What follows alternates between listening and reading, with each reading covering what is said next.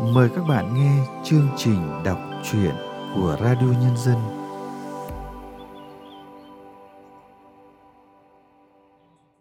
Các bạn thân mến, trong chương trình đọc truyện hôm nay, Radio Nhân dân xin gửi tới các bạn truyện ngắn Mẹ chồng của nhà văn Nguyệt Chu. Mời các bạn thưởng thức qua giọng đọc Vân An.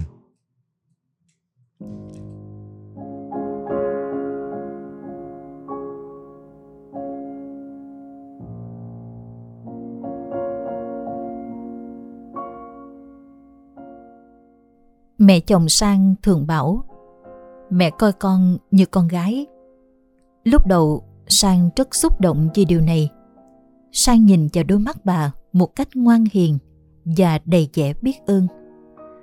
Nhưng rồi cái cảm giác đó ngày một dơi đi khi câu nói ấy xuất hiện với một tần suất dày đặc.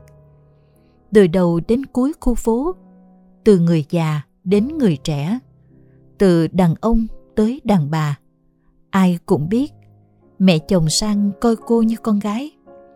Thế là hễ ló mặt ra đường, lúc nào sang cũng nghe thấy những lời suýt xoa, đại loại như sướng nha, nhất mày, xem ai được như mày không, khối đứa mơ cũng chả được.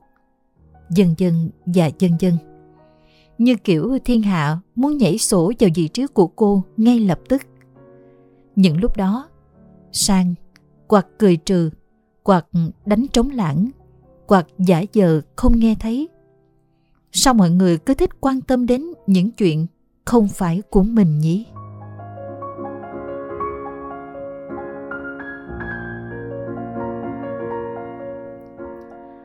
Thấm thoát gần 2 năm, cô về làm dâu, mà thời gian ở với chồng gộp lại chắc cũng chưa đầy 2 tháng. Đơn vị của anh cách nhà không đến 20 cây số, nhưng vì nhiệm vụ nên anh rất ít khi được về nhà. Nhiều lúc cô cũng không hiểu chuyện tình yêu và hôn nhân của mình sao lại diễn ra chống dánh đến thế. Thời nay, con gái hoặc là rất đẹp hoặc là rất giàu thì chẳng bao giờ lo không kiếm được tấm chồng ưng ý. Cô khi đó 24 tuổi, nhan sắc trung bình, chân không dài, bố mẹ không làm quan, nhà không có mấy mảnh đất làm của hồi môn. Nhưng rõ ràng cũng được ăn học đàng hoàng và có việc làm tử tế. Với người thường thì như thế cũng không thiếu gì đám hỏi. Một lần bà chị họ cô dây mơ rễ má thế nào đó với bà chị họ nhà anh đã đưa anh sang giới thiệu. Thế là yêu, rồi cưới. Trong một lần anh về phép. Chuyện cứ tỉnh bơ, nhiều khi nghĩ lại cô còn thấy nhạt thết và trống rỗng. Anh thì luôn miệng nói anh ở tiền phương yên tâm vì đã có cô hậu phương vững chắc. Một lần đang trong bữa ăn, nghe anh nói vậy, cô phì cười. Cơm trong miệng cô bay ra, bắn thẳng vào mặt mẹ chồng. Trong khoảnh khắc, cô thấy miệng bà há hốc, đôi mắt trợn ngược. Cảm giác con người chuẩn bị chăn ra ngoài. Bố chồng, chồng và em chồng quay sang nhìn cô không chớp mắt. Cô bàng hoàng, đôi tay run rẩy đánh rơi bát cơm xuống bàn. Miếng cơm còn lại ở trong miệng đắng chát.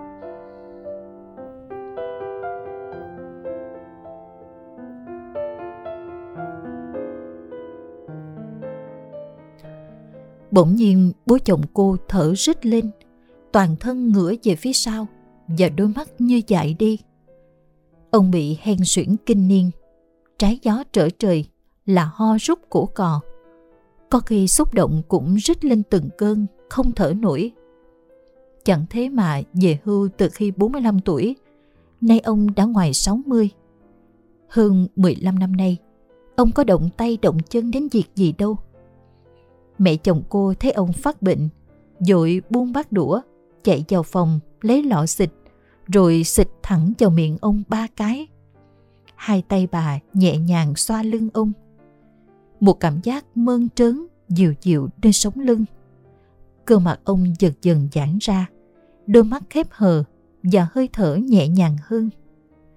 Một lúc sau, bà đỡ ông vào phòng, cánh cửa khép lại. Cô bần thần ngồi xuống ghế. Chồng cô và em trai chồng lại tiếp tục ăn. Anh gắp miếng thịt gà bỏ vào bát cô. Kệ đi, bệnh người già. Cô ngồi lấy đũa chọc chọc xuống tận đáy bát cơm. Miếng cơm đã chảy nước trong miệng mà vẫn chưa kịp nuốt. Cô chợt nhớ đến câu ca xưa. Từ ngày con về nhà cha, con chưa dám cắn quả cà làm đôi. Rồi thở dài. ngẩng mặt lên, chỉ còn mình cô với hai bát cơm dở của bố mẹ chồng chổng chơ trên bàn, giữa những ngổn ngang nồi son bát đũa.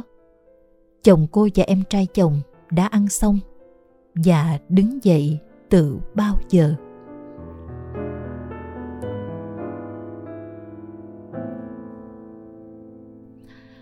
Có lẽ sau lần duyên dáng có thừa ấy, mẹ chồng không coi cô như con gái nữa. Tất nhiên bà không nói vậy, chỉ là cô nghĩ thế. Nhưng mà cô thấy có cái gì sai sai. Bà có con gái đâu mà bà biết con gái nó là như thế nào. Cô chép miệng. Thôi thì, đó là câu cửa miệng của các bà mẹ chồng để cho thiên hạ biết là mình đối xử tốt với các con dâu như thế nào. Và dù cô lờ mờ cảm nhận được mối quan hệ mẹ chồng con gái đang có rạn nứt, thì mẹ chồng cô lúc nào cũng vẫn đon đả với cả khu phố. Câu nói mà trẻ con cũng thuộc.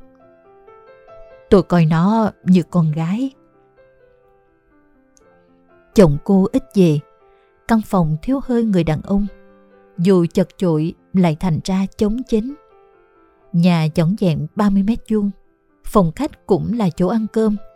Kế đến là bếp, có một ô toan hoảng, rồi đến phòng bố mẹ chồng. Sau nữa là phòng vợ chồng cô và nhà vệ sinh. Em chồng ở trên gác, cạnh phòng thờ và một sân phơi. Thằng em chồng 25 tuổi, chẳng nghề ngỗng gì. Suốt ngày chỉ thấy cắm mặt vào máy tính chơi game và toàn thân giật giật theo tiếng lao huỳnh huỳnh.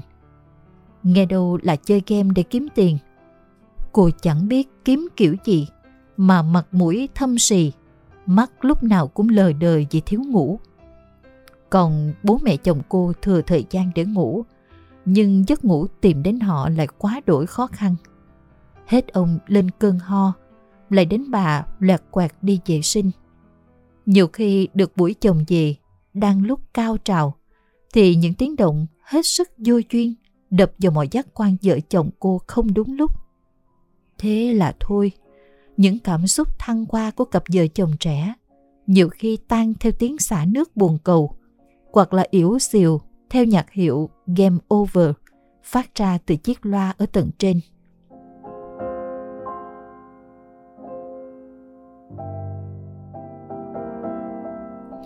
Những lúc đó cô quay lưng vào chồng, mắt nhìn vào bức tường trăng trắng mờ mờ dưới ngọn đèn ngủ sông tinh dầu.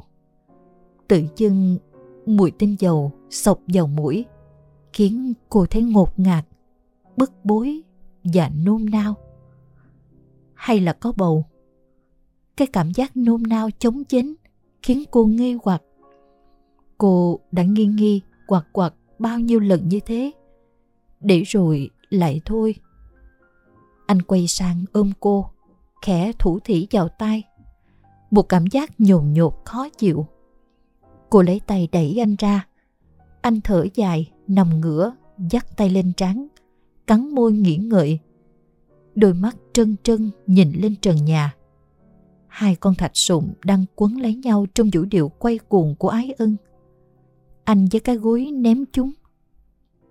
Nhưng trượt, chúng chạy biến vào màn đêm, để lại những tiếng tặc tặc tiếc nuối. Chiếc gối rơi xuống người cô, nhưng cô hình như cũng không cảm nhận thấy. Đầu cô giờ đang là một tập rỗng.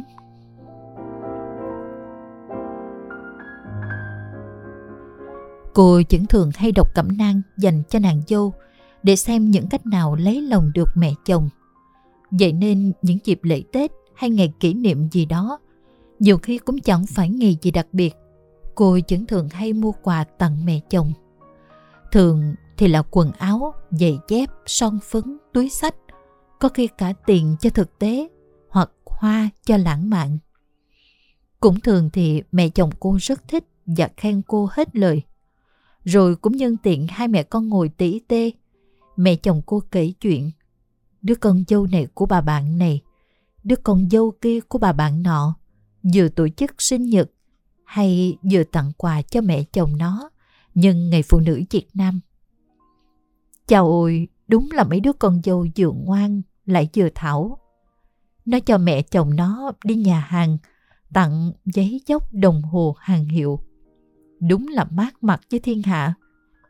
Mỗi lần nghe mẹ chồng sôi nổi kể chuyện con dâu nhà người ta, mặt cô lại nóng bừng. Có lần, bạn mẹ chồng cô đến chơi, nhưng bà đi vắng. Nhân tiện ngồi nói chuyện với cô. Sống với mẹ chồng là cả một nghệ thuật đấy con à. Như con dâu nhà cô được cái tâm lý, chịu cô hết mực. Đi đâu người ta cũng bảo là con gái chứ chẳng phải con dâu. Bà ta ngừng lại một chút, đủ thời gian để cười mãn nguyện bằng đôi môi mới xăm như quả cà chua chín nổ. Rồi vuốt tóc cô ra chiều âu yếm. Được lòng mẹ chồng là lợi cả đời. Con đừng để mẹ chồng thiệt thòi, rồi tuổi thân với chúng với bạn. Rồi bà phủi đích ra về, không có ý chờ đợi bà bạn vàng. Như thế sang đây chỉ để gặp cô và nói những lời như thế. Tự nhiên cô thấy hụt hẫng. Hai tiếng con gái gian lên ở nơi đầu lưỡi, rồi trôi tuột đi.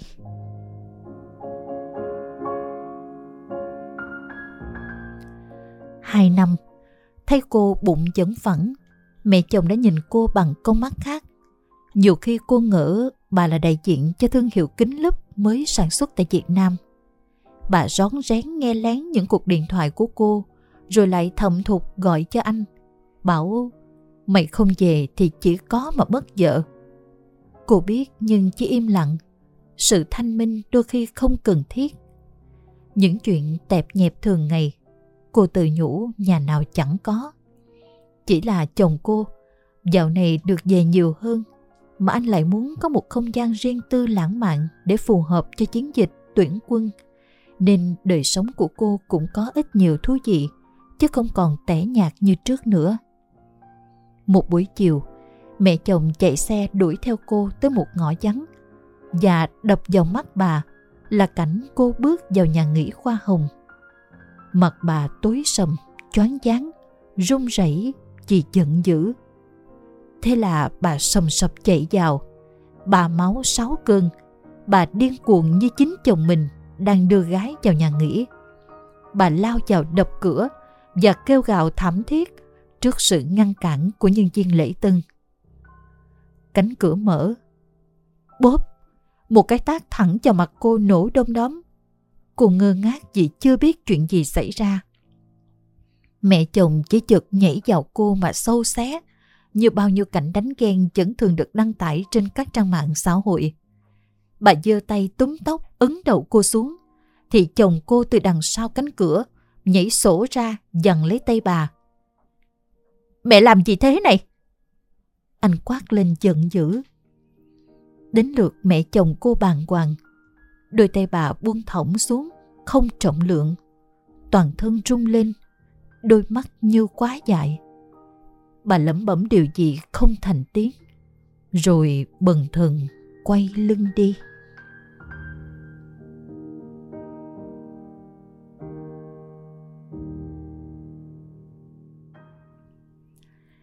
nắng đã tắt gió thổi những chiếc lá khô dồn về phía chân bà, nơi ghế đá công viên bà ngồi đó vẫn chưa hết quan mang. Bà nhìn đôi tay mình run run, từng bóng người lặng lẽ lướt qua. Thật chân hay chỉ là ảo ảnh? Sang hớt hải chạy dọc theo các con phố để tìm mẹ. Chỉ là một sự hiểu lầm không đáng có trong trăm ngàn những cái tẹp nhẹp của cảnh làm dâu. Nhưng sao sang thấy đau đến thế? Không phải vì cái tác nảy lửa, cũng không phải vì cái túm tóc giật đầu của mẹ chồng trong cái cảnh huống trớ trêu, mà dường như sự tin yêu trong cô đến lúc này với mẹ chồng đã âm thầm sụp đổ.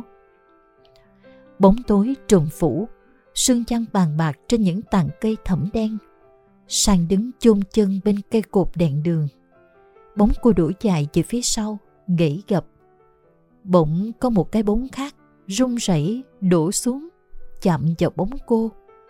Một bàn tay đặt lên vai cô từ phía sau, khiến cô giật mình, quay lại. Im lặng, chỉ còn tiếng gió. Trước mắt Sang đột nhiên hiện ra hình ảnh của hai năm về trước. Cô nhìn vào đôi mắt mẹ chồng một cách ngoan hiền và đầy vẻ biết ơn. Bà giang tay ôm cô vào lòng. Tiếng nói như tiếng gió. Mẹ xin lỗi con gái. Cô quà lên khóc, chẳng biết là thực hay mơ. Chỉ thấy cõi lòng sao bình yên, giữa muôn vàng sóng gió. Chẳng thể gọi tên trong kiếp sống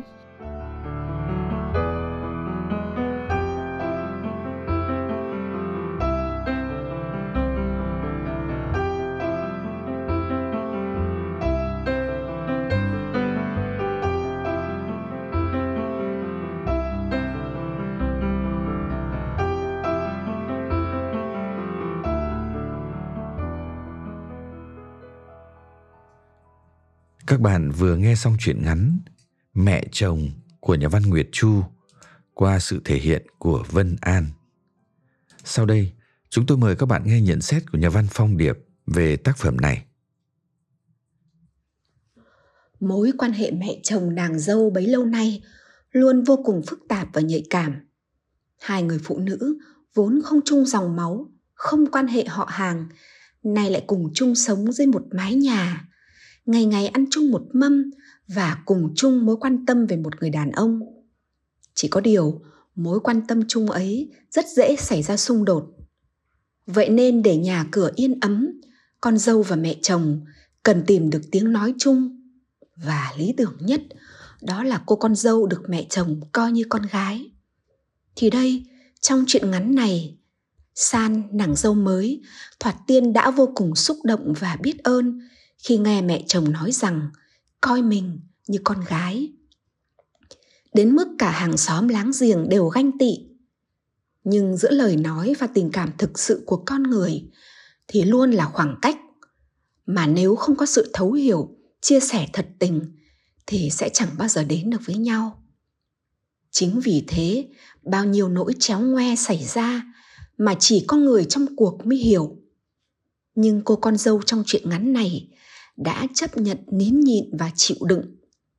Sự nhùng nhằng trong mối quan hệ mẹ chồng nàng dâu trong ngôi nhà vòn vẹn 30 mét vuông, bởi vậy khó có cơ hội được cải thiện với những chuyện vặt vãnh đời thường, dường như đang đẩy mỗi cá nhân vào cảnh sống mòn với sự xa cách ngày càng lớn dần lên. Không để người đọc rằng dai trong mối quan hệ ấy, tác giả Nguyệt Chu đã quyết định tung ra một cao trào giống như một phép thử. Mẹ chồng theo chân con gái vào nhà nghỉ. Và độc giả đã được chứng kiến một vụ đánh ghen ồn ào như thường thấy lâu nay với đầy tính bạo lực. Chỉ có điều, hóa ra không phải một vụ ngoại tình như bà nhầm tưởng, mà chỉ là cách mà con trai bà và nàng dâu muốn tìm cho mình những khoảnh khắc riêng tư và bình yên mà lẽ ra họ cần phải có ở trong chính ngôi nhà của mình. Khoảng lặng buông cuối chuyện, như thể tiếng thở dài ngập ngùi xa xót. Hóa ra, chỉ có thương nhau thật lòng, hiểu nhau thật dạ thì mới có thể coi nhau như người ruột thịt trong một nhà. Chương trình đọc truyện của radio nhân dân hôm nay xin được tạm dừng tại đây. Hẹn gặp lại các bạn vào chương trình sau. Thân ái, chào tạm biệt các bạn.